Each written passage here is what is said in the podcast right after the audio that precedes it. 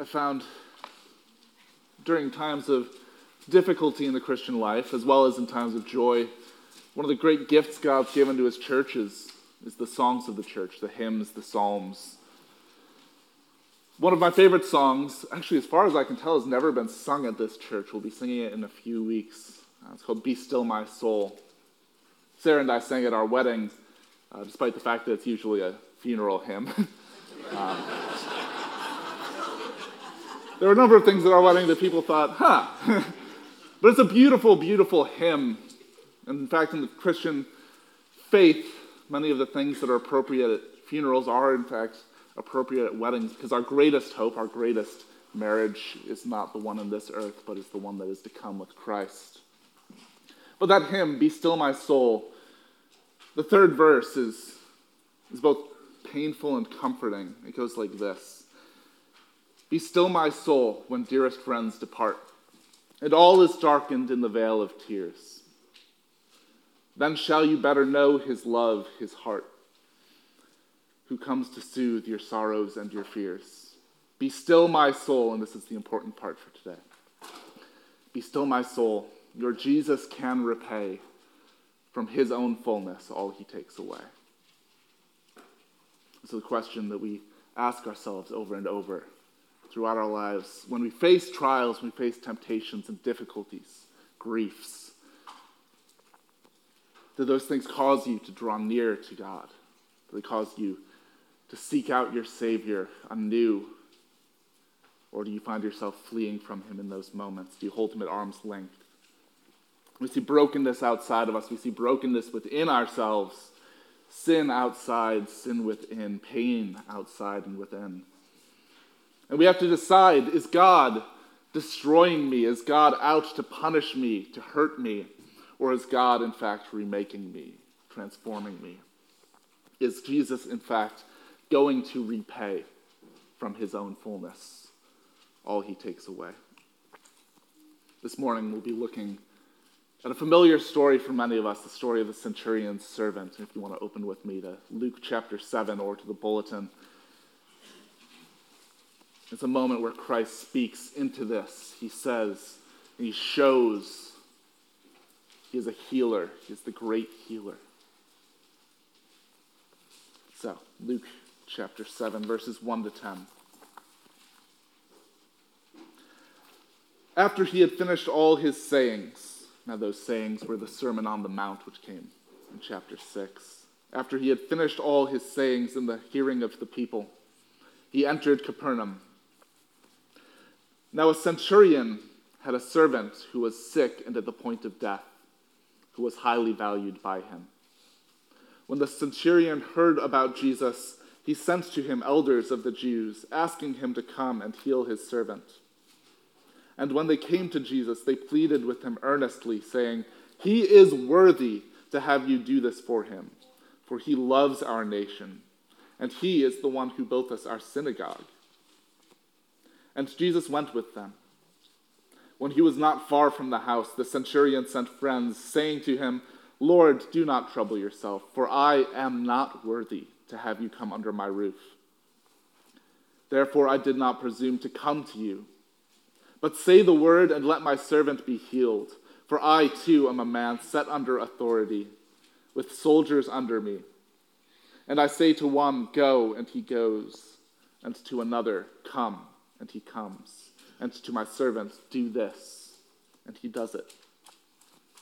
When Jesus heard these things, he marveled at him, and turning to the crowd that followed him, said, I tell you, not even in Israel have I found such faith. And when those who had been sent returned to the house, they found the servant well. It's the word of the Lord. Thanks be to God. Let's pray. Heavenly Father, we thank you for the gift of your word, which does not return to you void. We pray that you would speak to us this morning in our many circumstances, in our many needs we seek not only to learn true things, but to have those true things impact us, change us, as you have been changing us. Lord, we pray that your word would work powerfully this morning in our minds, and in our hearts, and in our hands. We pray all this in Jesus' name. Amen. As we read through the Gospels, we get the impression that somehow everyone in the nation of Israel was sick. Over and over, there are healings, over and over, even in just the book of Luke. I went through and counted this week, and there are 16 individual accounts of Jesus healing, plus his own resurrection to 17. Now, that's a lot. For a book that has 24 chapters, to have 17 healings is a lot. And so you get the feeling this is important. This is something God is pointing out in what Jesus did and who Jesus is. The idea of Jesus as the great physician, the great healer, is not secondary to who he is, either in who he has been eternally or in who he is towards us. In some ways, this image of Jesus as the great healer, the great physician, it can be harder for us to hear today because we view our doctors differently. I think we can be honest and say if you go to the doctor and within that first visit they can't figure out what's wrong with you, how to fix it, give you a pill and send you on your way saying, Good, I'll see you next year, you feel cheated. At least I do. What do you mean I have to wait for my blood work to come back? What do you mean you have to run tests? Give me a pill, send me home, and, and I'll be fine. That's our expectation. We have a WebMD culture. Just tell me what's wrong.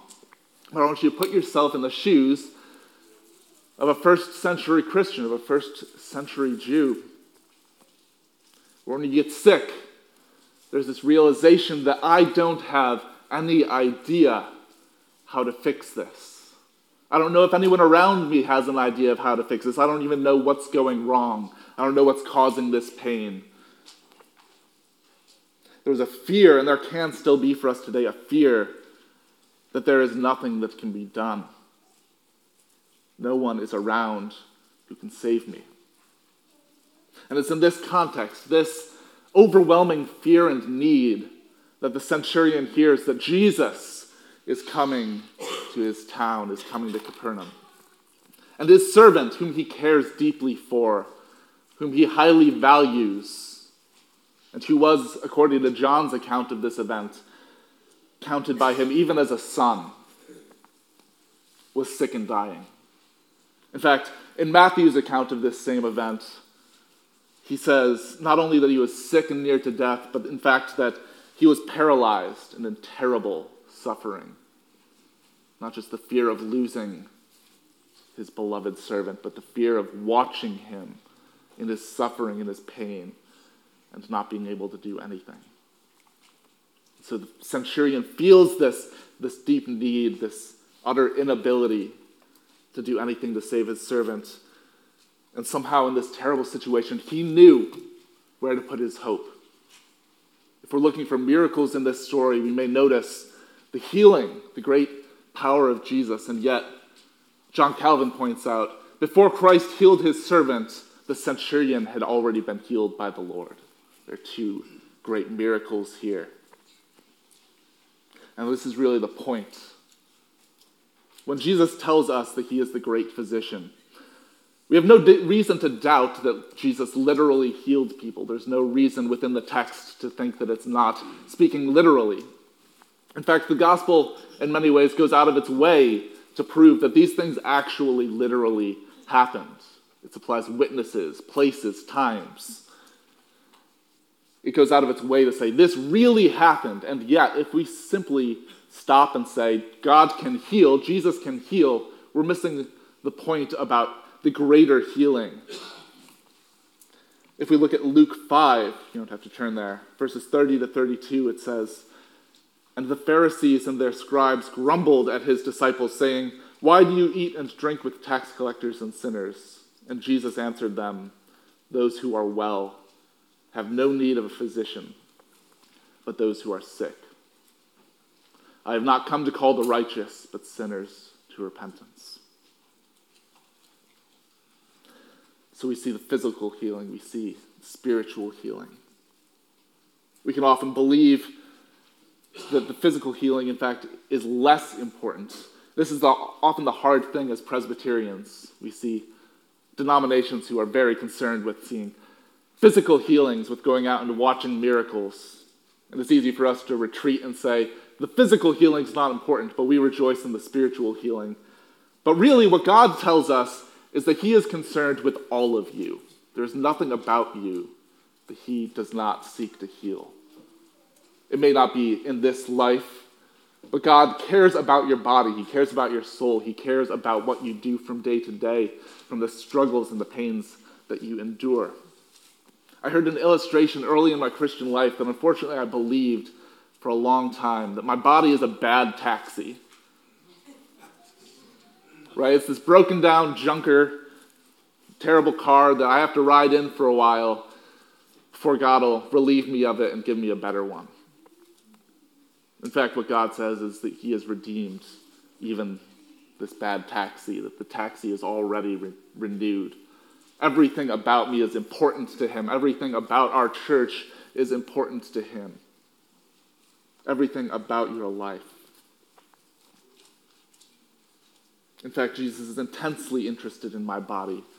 We hear that in what I eat and what I wear, He cares. Matthew 6 says, Therefore I tell you, do not be anxious about your life, what you will eat or what you will drink, nor about your body, what you will put on. Is not life more than food and the body more than clothing? Look at the birds of the air. They neither sow nor reap nor gather into barns, and yet your heavenly Father feeds them. Are you not of more value than they? Now, this asks us not to be anxious about our bodies, not because they're unimportant but because God Himself cares about them. It is not giving them up not to be cared for, but giving them up to be cared for by someone far more able.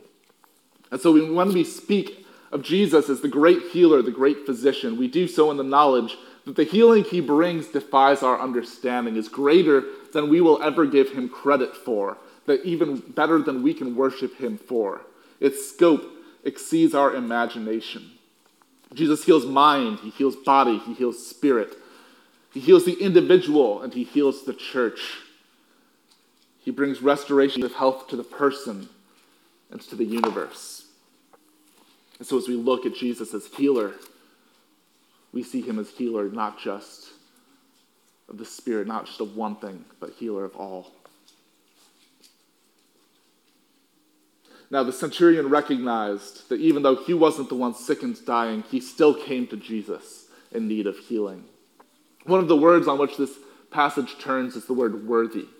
You may have noticed that word comes up a number of times. Actually, in the Greek, it comes up really three times. Often English translations are hesitant to use a repeated word because we don't like to speak like that.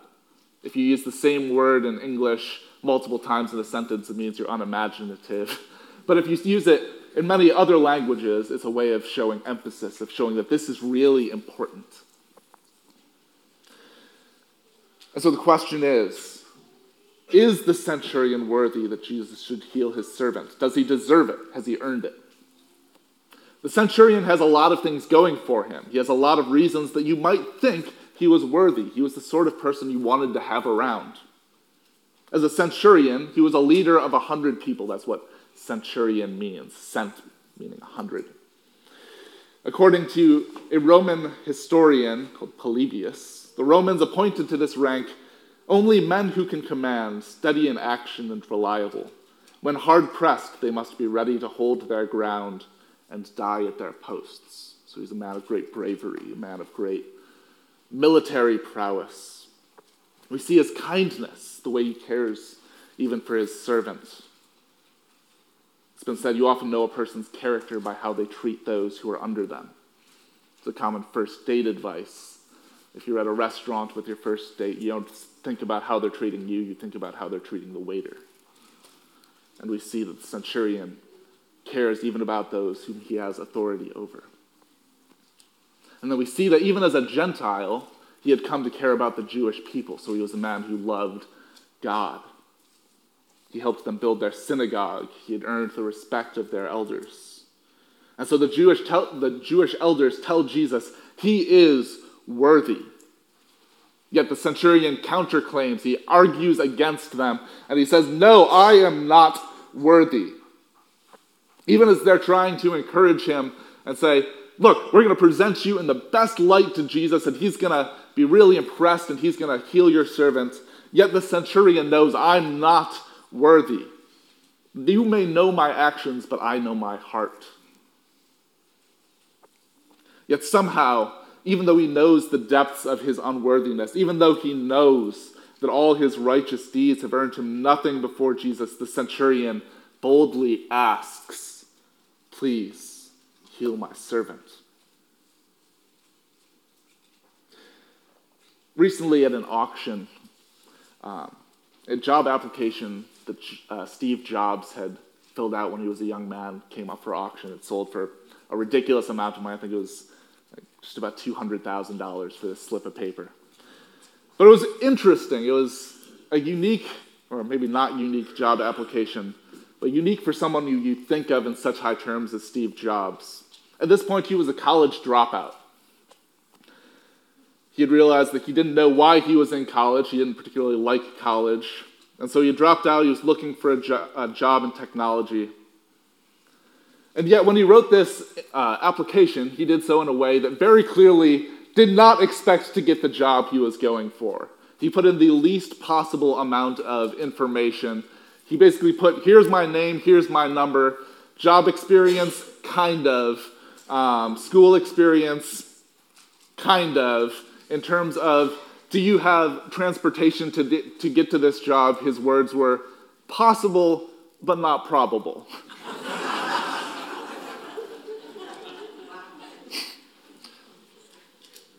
And this is our expectation as we think about what we deserve in this life. If we've earned it, we put our best foot forward and we try to convince people that they need to offer us what we want, what we need.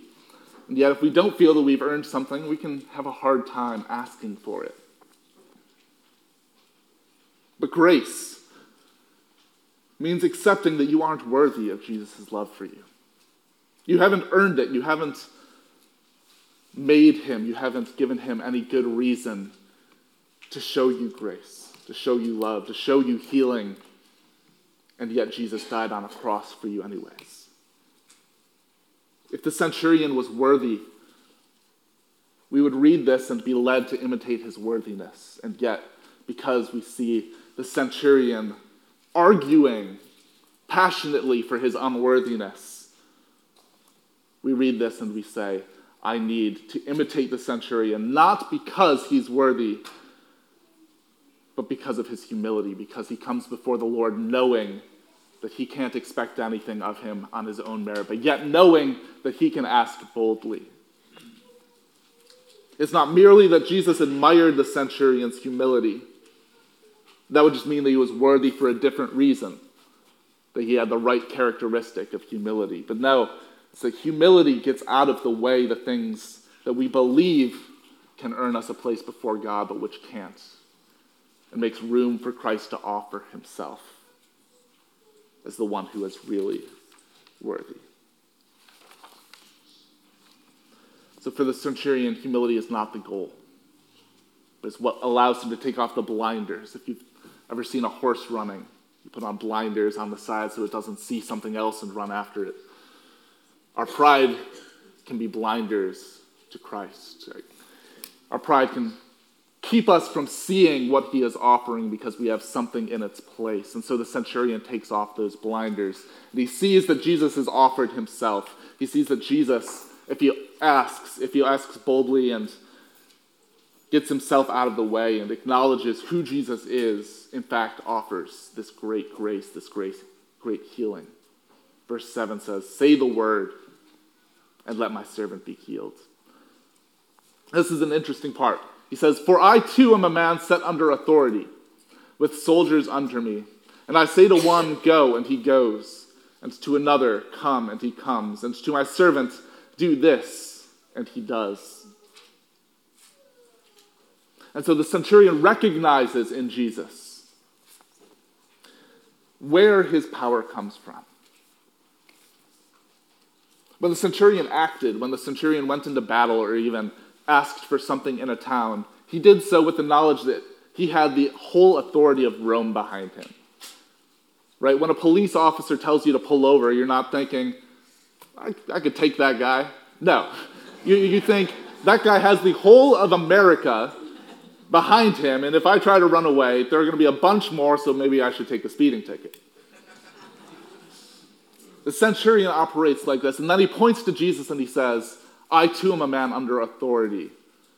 And if I ask a servant to go, he goes. To come, he comes. He says, Jesus, I know the authority that is backing your words. I know why when you tell, when you send your word out, it does not come back void. I know the authority that you have, that you are the very Son of God, that you are the very Christ. So we have looked at two questions so far Am I well? Am I worthy? And the final question, the important question this morning, as it always is in difficult times and even in good times, wherever we are in life, the question is Am I His? Do I belong to Christ? And what does that mean? We're told in verse 9 when Jesus had heard these things, he marveled at him and turning to the crowd that followed him, he said, I tell you, not even in Israel have I found such faith. The centurion didn't just have faith that Jesus could heal his servant. You can have faith in many things to heal. You can have faith in Tylenol. You can have faith in a false God and an idol. But he had faith clearly that Jesus was the Son of God, the Savior of his people, the Savior even of the Gentiles. What a bold claim for the centurion to make as a Gentile, as one outside the nation of Israel. Lord, I am unworthy, yet will you heal my servant. And this is primarily what we take away from this passage the faith that we live with, the faith that defines, in many ways, our lives. Not just as a one time decision but the conscious choice that we make to acknowledge that yes, Jesus really will repay from his own fullness all he takes away. To have faith in Jesus is not simply to believe that he exists. How many times have you heard that? I believe in God, but I don't feel like it's, it needs to change the way I live. I believe in the big man upstairs. But no, it's making a conscious choice to acknowledge that He is healer, He is Lord, He is friend. To know Him as He reveals Himself in His Word. In this difficult time for our church, in this time where we're, in many ways, taking stock of where we're at, of who we are, this is what we do. This is what we do over and over through our lives, through each day. It's to remember to have faith that Christ is who he said he is. He does what he says he does. Why am I his? Why does Jesus' blood poured out on the cross avail for me despite my sin, despite my wandering? In Revelation, in chapter 5, the angels and the elders around this throne on which they see the Lamb, they say, Worthy is the Lamb who was slain to receive power and wealth and wisdom and might and honor and glory and blessing over and over and over. The choice we have to make is Am I worthy or is he worthy? Have I earned it or has he earned it? Am I saved by the power of my work or by the power of his worth? Even though the centurion is not worthy even to have Jesus come under his roof. Yet his servant is healed because of the worthiness not of the centurion, but of the Lamb. Worthy is the Lamb who was slain to receive power and wealth and wisdom and might and honor and glory and blessing. May we say that over and over and over. The Lamb is worthy. And if you are His, His worthiness means that, yes, even in a time like this, he will repay from his own fullness all he takes away. Every sickness, every pain, every grief, your Jesus will repay. Every illness, Every time something you had hoped for, everything you had dreamed for slips away, Jesus will repay. From his own fullness, and this is the important thing, not always in the ways that we think are best, but from his own fullness, in the ways that he knows he has plans to bless you. From his own fullness, he will repay. The fourth verse of Be Still My Soul is another really it doesn't end on an up note particularly. As many of our as many of our hymns do it ends talking about dying. Have you ever thought about that? How weird it is. How many songs do you hear on the radio that end talking about your own death it would be a little bit depressing in that situation and yet when we sing in the christian church particularly following that third verse death appears not as something to fear not as something of loss. In fact, we are in many ways looking forward to that day. Verse 4 says, Be still, my soul, the hour is hastening on, when we shall be forever with the Lord. When disappointment, grief, and fear are gone, sorrows forgot, love's purest joys restored. Be still, my soul, when change and tears are past, all safe and blessed we shall meet at last. When we sing of death, we sing not in fear, but anticipation of being with the object of our dreams, the object of our heart's desire, the object of everything we could want, every good thing. The, the hour is hastening on, not of gloom. The hour is hastening, not of destruction, but when we, will, when we shall be forever with the Lord, all safe and blessed we shall meet at last. And so the question we ask today and every day is Is this my hope? Is this where my hope lies, where my dreams lie? Is this what my life is going towards? In the midst of grief can be a time where we turn, we remember. Maybe for some of us, there's been a period of our life that we had great faith and we felt like our faith was alive and moving us and changing us. And we've hit a period in which it no longer feels that way, but God puts things into our lives to turn us, to cause us to look again, to remember His great faithfulness. Many times, the things that He takes away are so that He can offer, so that He can repay from His own fullness. Is this your hope today? The hour is hastening on all safe and blessed we shall meet at last. What a glorious truth.